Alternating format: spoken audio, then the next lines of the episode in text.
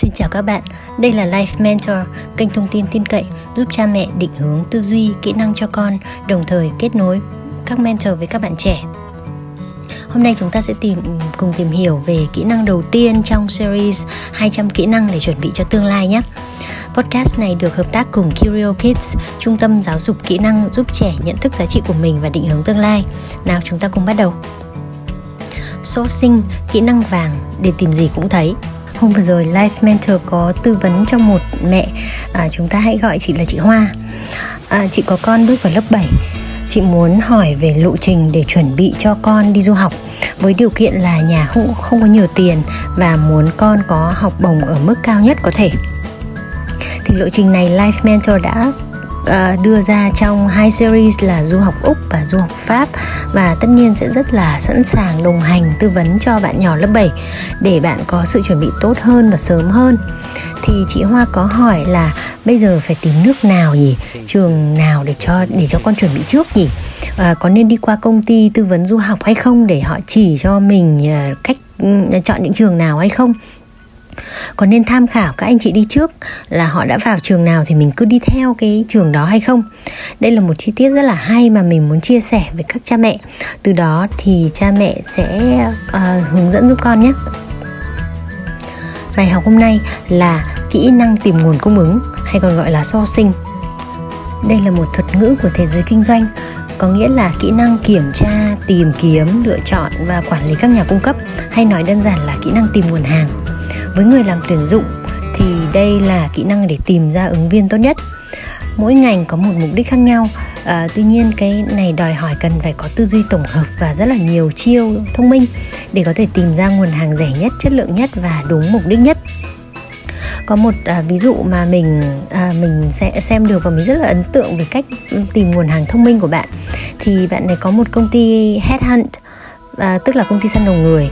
Và bạn cần phải săn nhân sự cho các công ty lớn ngành định phí bảo hiểm actuary. Thì ở Việt Nam không có một cái chương trình nào đào tạo về ngành định phí bảo hiểm cả. Chỉ có du học sinh từ nước ngoài về thôi. Và từ đó là bạn nghĩ ra cách là tìm tất cả những cái ngành học về định phí bảo hiểm của tất cả các trường đại học trên thế giới. Và sau đó thì tìm tiếp những sinh viên có tên Việt Nam thì lúc này cái danh sách của bạn đã rất là trúng đích rồi. Và bạn chỉ cần liên lạc và thuyết phục ứng viên thôi. Chứ bạn không uh, không đơn giản chỉ là thả một cái tin tuyển dụng vu vơ và chờ đợi ai đó um, đạt đúng tiêu chí để để gọi đến. Hay là một ví dụ khác một chị bạn của mình uh, kinh doanh chị có một tài năng uh, là luôn luôn tìm được nguồn cung cấp uh, gốc của gốc. Ừ, chị luôn tìm được đến tận nhà máy sản xuất thậm chí đến được cả nguồn cung cấp nguyên liệu. Nghĩa là chị không bao giờ phải mua qua nhiều khâu trung gian. À, chị có thể mua hàng với chất lượng cao nhất và giá tốt nhất. Nghĩa là chị có thể nắm được cả chuỗi cung ứng. Thì đối với một doanh nghiệp đó là mấu chốt sống còn để có thể chủ động được nguồn hàng. Thế quay trở lại câu chuyện của chị hoa thì với những người mà tìm học bổng du học như chúng ta thì đây chính là kỹ năng tìm trường và ngành học chuẩn đôi khi mình cũng ngại mồm khi kể chuyện cá nhân. Tuy nhiên là mình cũng không có một ví dụ khác cho nên hôm nay mình sẽ ờ, kể một ví dụ um, về cái việc mà mình đã tìm kiếm các cái uh, trường học khi mà mình chuẩn bị đi du học như thế nào. Thì hôm xưa mình quyết định đi du học mình chỉ muốn đi châu Âu thôi.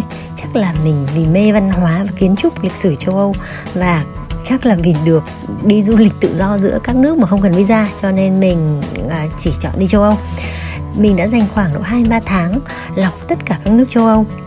Trong mỗi nước thì lại tiếp tục lọc tất cả các trường dạy ngành kinh doanh bằng tiếng Anh. Tiếp theo đó lại lọc từng khoa xem từng môn học có phù hợp với tiêu chí của mình hay không. Từ khoảng độ 1.000 trường rút xuống còn 100 trường, sau đó rút xuống còn khoảng 30 trường để nộp hồ sơ vào rồi lại có một cuộc lọc tương tự với tất cả các loại học bổng. Ngoài học bổng chính phủ thì còn có học bổng của khoa, học bổng của vùng, học bổng của các quỹ, học bổng của từng trường và của từng giáo sư nữa. Nếu như không tìm kỹ thì sẽ bỏ sót cơ hội à, có được học bổng. Thì từ hai danh sách trên khớp vào nhau thì mình mới ra được một danh sách cuối chuẩn nhất để nộp hồ sơ vào. Thì mình nghĩ là mình đã làm các bước trên khá đầy đủ và khoa học và chắc chắn là không thể lọt lưới bất cứ một cơ hội nhỏ nhất nào sau đó thì mình còn tìm trường cho một số bạn khác nữa và mình còn được các bạn trả công cho nữa bởi vì là mình đã, đã mình giúp các bạn tìm à, lọc cả những thông tin như vậy. Thì qua câu chuyện của chị hoa ở trên mình nói với chị là không nên giới hạn bản thân mình và con của mình khi mà nghe theo những người đi trước là học trường nào thì mình học trường đó. Hoặc là chọn bất kỳ dựa theo những gợi ý rất là giới hạn từ trung tâm dục tư vấn du học cái hành trình tìm kiếm so sinh này là một hành trình rất là thú vị. Và nếu như con có thể tự làm được điều đó thì sau này con sẽ có kỹ năng tìm kiếm thông tin và tự học rất là tốt. Và đừng nên bỏ phí cái cơ hội tự học tự làm này. Um, câu chuyện hôm nay hết rồi. Xin uh, cảm ơn các bạn đã lắng nghe. Xin cảm ơn Kuro Kids đã uh, cùng bọn mình thực hiện podcast này. Tạm biệt.